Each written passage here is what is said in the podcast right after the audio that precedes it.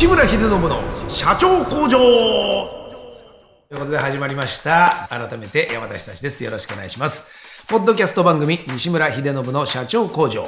インスタイルグループの代表を務めている経営コンサルタント西村秀信さんがビジネス経営に関することを独自の視点で解説していくという番組でございます。西村さん改めてよろしくお願いします。よろしくお願いします。って言ってもね2回目ですから、はい。西村さんって呼びづらいっていう形でね、えーひでちゃんでいいですか？今日も、はい。お願いいたしまお願いします。でもねみんなはちゃんともうこのポッドキャストだとかいろんなのでねあとテーマ見たりとかあとホームページ見てる人はあの西村秀信って普通に読めるかもしれませんけど、はい。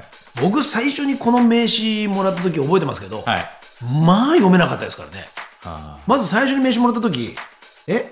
芸名？って思いましたからね 懐かしいですねわかりますかね。これ皆さんね、この字、はい。普通にねこれ音声だけで説明してたらまあ無理ですよ。あ、そうですね。豪快の豪ですね。豪傑の豪、はい。そして富豪の豪でもありますねこれね。はい。そうなんですよ、はい。でこの陽という字はですね、まあ、凡庸ですとか東洋ですとか、はい。東洋ってことで言うとですよ豪快な人をですね、見つけてきて、まあ、東洋ですから、まあ、その言ってみればまあ秀ちゃんがまあ目利きというか見定めた人をさらに上の位にまで人を押し上げるというそういうようなあの言葉だったりするんですよ。この「陽」っていう意味は。まさに、ね、合ってるかな？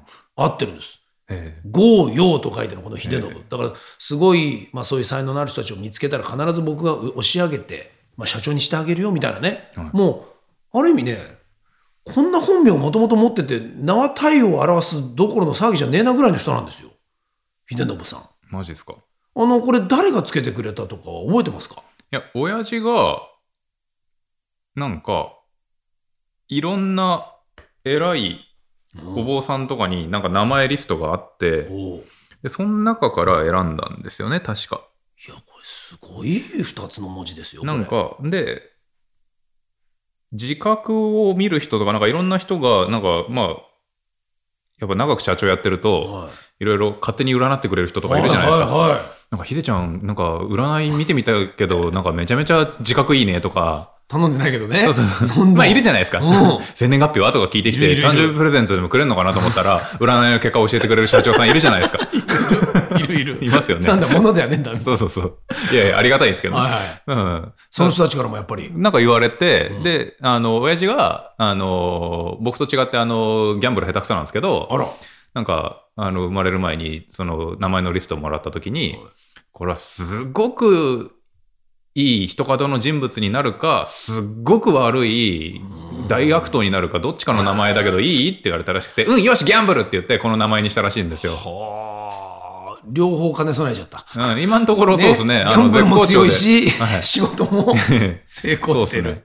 二十歳ぐらいまでは、僕が二十歳になるぐらいまでは、あれ、俺もしかしてギャンブル負けたかな、このまま行くと悪いやつになるかなと思ってたらしいんですけど、まあ、なんとか悪い道には行行かないで、ですねまあ、踏みとどまって、まあ、無事、あの、はいまっとうな道に行ってるんでいやいや最近安心してるらしいんですけど、親父は。いやいや、そうですよ。はい今や本当にこの名は体を表すでいやいや、そうなんです。インスタイルグループの代表でもございますから。そして、まあ、このポッドキャストは西村秀信の社長工場ということで、はい社長をいっぱい作っていくぞという工場長としての位置づけ。そうですね。ね、なので皆さん社長とか代表って言わなくていいです。よっ工場長っていう形で、ね、はい今日も社長作ってるって言うと、はいそうです作ってますよ作ってる？っ今いいのありますよ、みたいな。ていう話でね、はいこんな風に気さくにこう聞いてもらえればと思うんですが、ねはい本日のテーマズバリ、はい社長のなり方。なり方。これをちょっとね、今日はたっぷり聞いていこうかなと。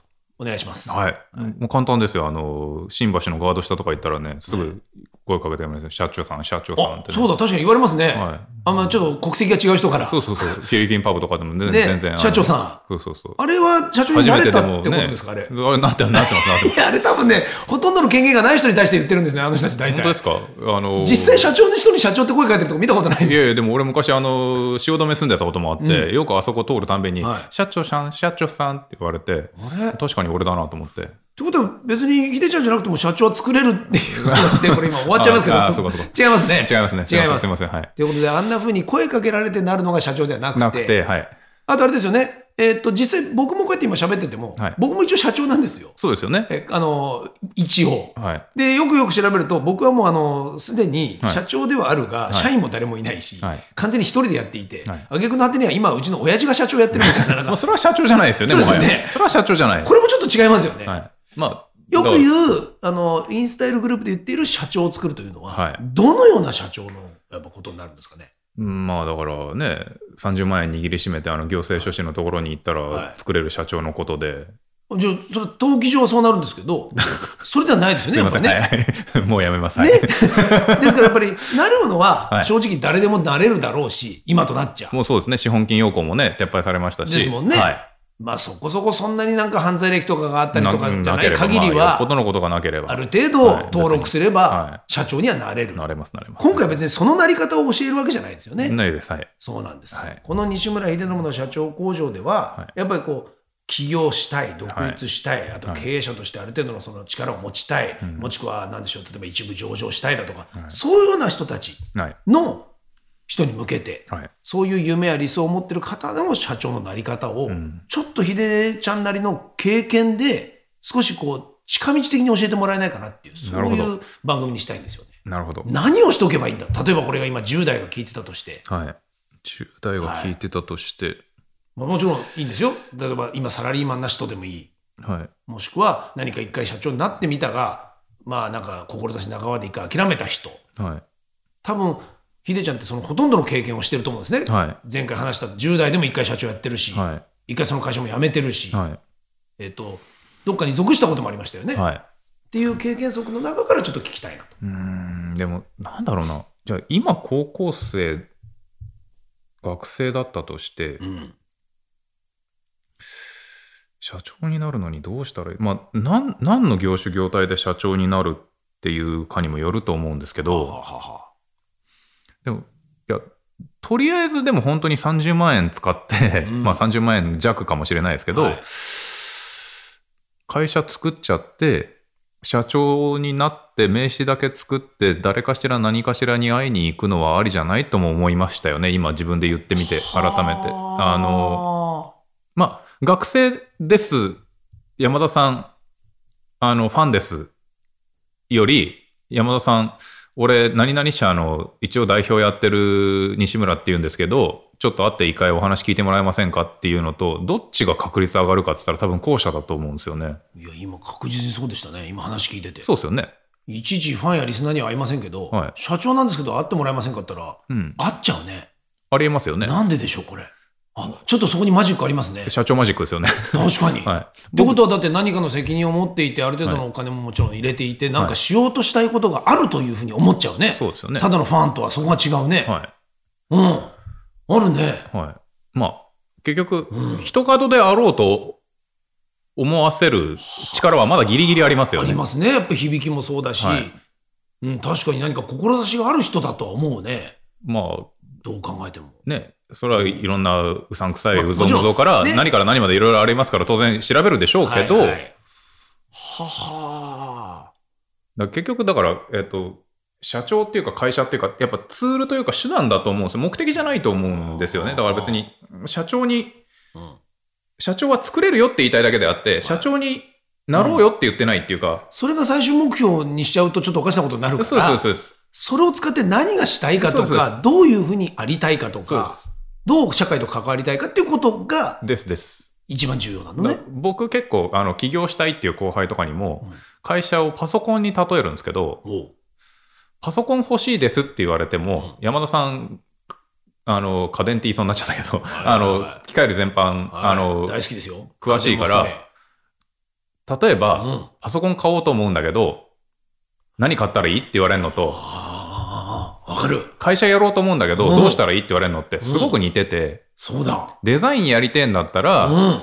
いられとかガシガシ使えた方がいいからとか、いや、とりあえず。ずメールとインターネットさえできればいいからとか、はいなんか、これでいいやとあか、りますよ、それあるじゃないですか。あります、あります。美味しいもの食べたいんだけど、どこがいいかなって言われたら、もう本当に頭にくるんですよ。そうですよね。何系か言えよ。であと、前の日食べたやつもの言えよ。あと予算も。コンシェルジュか。もうね、喋ログって言われてるんですけど、そうですよね。俺もヒデログって呼ばれてますかでしょ？ら。はい。だから、意味わかりましたよわかります。そういうことか。そう、だから目的うん。があって、それを達成するためのツール、手段じゃないですか。そこに社長という。っていうのが一番マッチするんだったら社長になればいいし、もしくは会社を作ればいいし、か会社をやればいいし、はいはいはい。ちょっとそこ行ってない人い、いちょっと意識的に、ただ単に肩書き好きで言ってる人もいるかもしれませんね。そ。れはそれで別に、うんあの、肩書きが好きで、なんかそうなりたいんだっていうんであれば、だ最初の答えじゃないですけど、ただ社長って言いたいだけだったら、それはわずか30万円で今の時代手に入るので、全然なれるから。全然なれるから、それはそれでなったらいいんじゃない？って、はい。それをツールに使って、ただ俺社長って言いたいだけなんで、はいはい。変な話、ね。何々社の社長ですって言って、うん。なんかちょっと、かっこいい名前にして、はいちょっとかっこいいホームページ自分で作ってお、なんだったら登記書も自分で行って、できるだけ安く抑えて、で、いけてるふりして、で、うまいこと、なんか誰かに会って、なんか目的を達すればいいじゃん。はいはいはそれはそれでいいんですよ。い。できちゃうね、うん実は。何したいかだと思うんですよね、やっぱ。だから何したいかが本当にそこにないと、作った挙句、はい。結局それ意味なくなっちゃいますよね、はい多分ねそうです。よね。はは今だとでは、はい。えーっと、何々がしたいという目的が決まってる人は、はやっぱりすぐ社長になることを勧めるんですか？それとも、それはか限らない、別に。い。えー、すっごいざっくりですけど、うん年間3000万円ぐらい、うちの会社の、まあ、ハウスルール的にもそうなんですけおど、年間3000万円ぐらいの粗利が出せるようになったら、社長になった方がいいよね、みたいな感じを言ってて、そういう一個ちょっとこう、まあ、3匹なんですかね、その算出的なはい。目標数値ってあるんですね。あるんですよ。なんか、はあ。ものの本では、なんか、年商、年収600万円とうか、ん800万円ぐらいあれば、あの、会社にした方がメリットがありますよ、みたいなのがすごい多いんですね。そういう節税的なものとか。そうそうそう。なんか財務的な、うんなんか教科書通りの書き方で言うと、はい600万円、高くても800万円ぐらいの収入があったら、なんか、あの、個人の、個人事業じゃなくてはい、なんか、そうすべきだと。法人化するべきだ、みたいなことを言ってる本があるんですけどうん、いやー、コストかかるじゃないですか。まあ、じゃあ、例えば月額の顧問料にしろ、はいはい。あの、税理士先生に対する結果株式にしたらそういうことがね、どんどんいろんな人に外部に頼まなきゃいけないものが。設立費用にしろ、うんなんやかんやあると思うんですよね。で、中途半端になんか、何にもしてくれないというか、なんか間違いだらけの、って言ったらおかしいですけど、まあ、うちの税理士先生、本当しっかりしてるんで、うんあ、松葉税理士事務所と言います。突然入ってきた今。間違いないんですね、ここは。長いお付き合いが。なるほど。びっくりした。うん社長工場だったのに。ね CM 入ってきた今の。これ。大変お世話になっております。なるほど。ありがとうございます。ありがとうございます。きっと私もこれからお世話になります。よろしくお願いします。なるほど。ほいや、まあ、えっと、なんか、やっぱちゃんとしてるところに頼んで、うんそれこそうちで言うと、年13回きちんと決算するんで、月次決算プラスね、しっかりあの決算報告の決算するんで、すべての会社がやるんで、だからはい30社かける13回で、まあ、年間500回僕少なくとも。自分のグループの決算書だけで見るので、はあ、すごい量になるわけですね。ははあ、だから、そういったことだって社長はやらなきゃいけなくなるわい、けで。やるし、うん。で、その分の税務コストなり、うん。労務コストなりもかかるし、はい。で、例えばですけど、会社に800万円ぐらいまでの利益だと、今法人だと、実効税率二十数パーセントぐらいだと思うんですよ。で、同じく、年収1000万円ぐらいまでだと、うーん、多分、給与所得控除とかなんだかんやあって、やっぱり実効税率で二十数パーセントぐらいだと思うんですね。で、個人で、マックス50から55%と言われてるこの累進課税の時代で、うんうんで法人だとマックス40%から45%とか、まあもろもろ含めて、うん。やれ消費税だのなんだのかんだの入れると結局半分とか、うん。まあいろいろ置いといて、うん。ざっくり個人は50%マックス。法人はマックス40%って言われる中で、うん。いかにまあ例えば20%台で行っても30%前半ぐらいで済むといいよねっていうのが、はいこの国の基本的な節税のスタンスというかみんながある程度、ある程度その知識を持っていて、でやられているいつものまあパターン的な。あのちゃんと理解しているからあのその申告にのっとってですね。正しい税額になるっていうのが、はい例えば節税とかっていう観点だとすると、うんまあそれをゼロにしようって言ったら脱税じゃないですか。はいはい、そそすねそれは考えないんですけど、うん。きちんと理解した上できちんと20%台できれば30%いってもはい。30%ぐらいまでに収められるといいよねっていう観点で考えられる範囲、うん。これがまあ3000万円ぐらいあだとしてもさっき言った法人の中に例えば800万円の利益を残しても20%台、うん。1000万円個人で取っても、まあ、20%台残り1000万円ぐらいをなんやかんやの経費で出ていってもって考えると、うん3000万円ぐらいの粗利があれば、あ。る程度メリットが出てくる。けけど、うん。それが年間、さっき言った800万円うん。全部で、収入が。だとしたら。なんか、400万円法人に残して、400万円個人で取って、うん。いいけど、いや別にそれ、そんなことする必要もないレベルだし、変わらないよ、さほどみたいなっていうものになっちゃうちゃうから、から、まあ、ひでちゃんが言うものと言ったら、その、ざっくり3000万ぐらい。の、の粗利が毎年うん。上げられるようになったら、やっとまあ、それは、とりあえず法人作った方うが、ん。メリットの方が絶対大きいよねって、そのコストから考えてもってい。っていううことですね。そうだから、僕のグループで社長になる基準っていうのも一つ、ざっくり年間3000万円ぐらいのなるほど。粗利を一人で上げられるようになったら、うんまあそこは一人前そこはとしてちょっと一人前として、じゃあまず、うんプライベートカンパニーを作って、はいマイクロ法人一人社長からスタートして、決算書の読み方を俺と毎月月次で顔つき合わせながら、こうがこうなってるんだぜって言いながら、教えてもらいながら。教えながら、なるほどってやっていきながら、で、で、少しずつ社長になっていく。っていう感じなんですよね。これ、し今、社長になって、はい。そのまあ言ってみれば経営云々とかじゃないですけど、はい。メリットっていうと、どういうことが一番なんですかね、そのほそのまあ言ってみれば節税とかそういったもの以外で言うと。節税とかっていうよりも、だからまあ、そのまあ、もちろん、でも逆に先に節税の話からしちゃいますけど、うん。そのメリットっていうか、その世の中の人が一般的に社長になろうとか、うん。事業をやろうって思った時に、最初に目指すことを求めてることって、さっきの目的、つ目的に対するツール、うん。目的に対する手段っていう話で言うと、うん。お金持ちになりたいからとか、はいお金を稼ぎたいからっていう話だと思うんですけど、うん。さっき言った通り、税金って最大で50%とか55%自分のポケットから持っていくうん。わけじゃないですか。うん。それに対してみんな無頓着すぎるんですよ。はあはあはあはあ。これって大学受験で言うと、50%から55%を占める教科を勉強しないで大学に受かろうとしてるのと一緒じゃないですか。おーですよねはあはあはあそうか。もう半半自動的にもう取られてさ、まあ、搾取って言葉あれだけど、いやいや、まあまあままあね、あ。はなるほど。い。すげえ変な、そうイヤイっていうよくわかんない、あの、合図打ち打ちましたけど。はい。勉強してないですね、はい基本、はい僕らは特に。はい。日本人っていうふうにくくっちゃうとあれかもしれないけど、ほとんどしてない。そうなんですよ。知らないでそのまま社長になってる。し多い。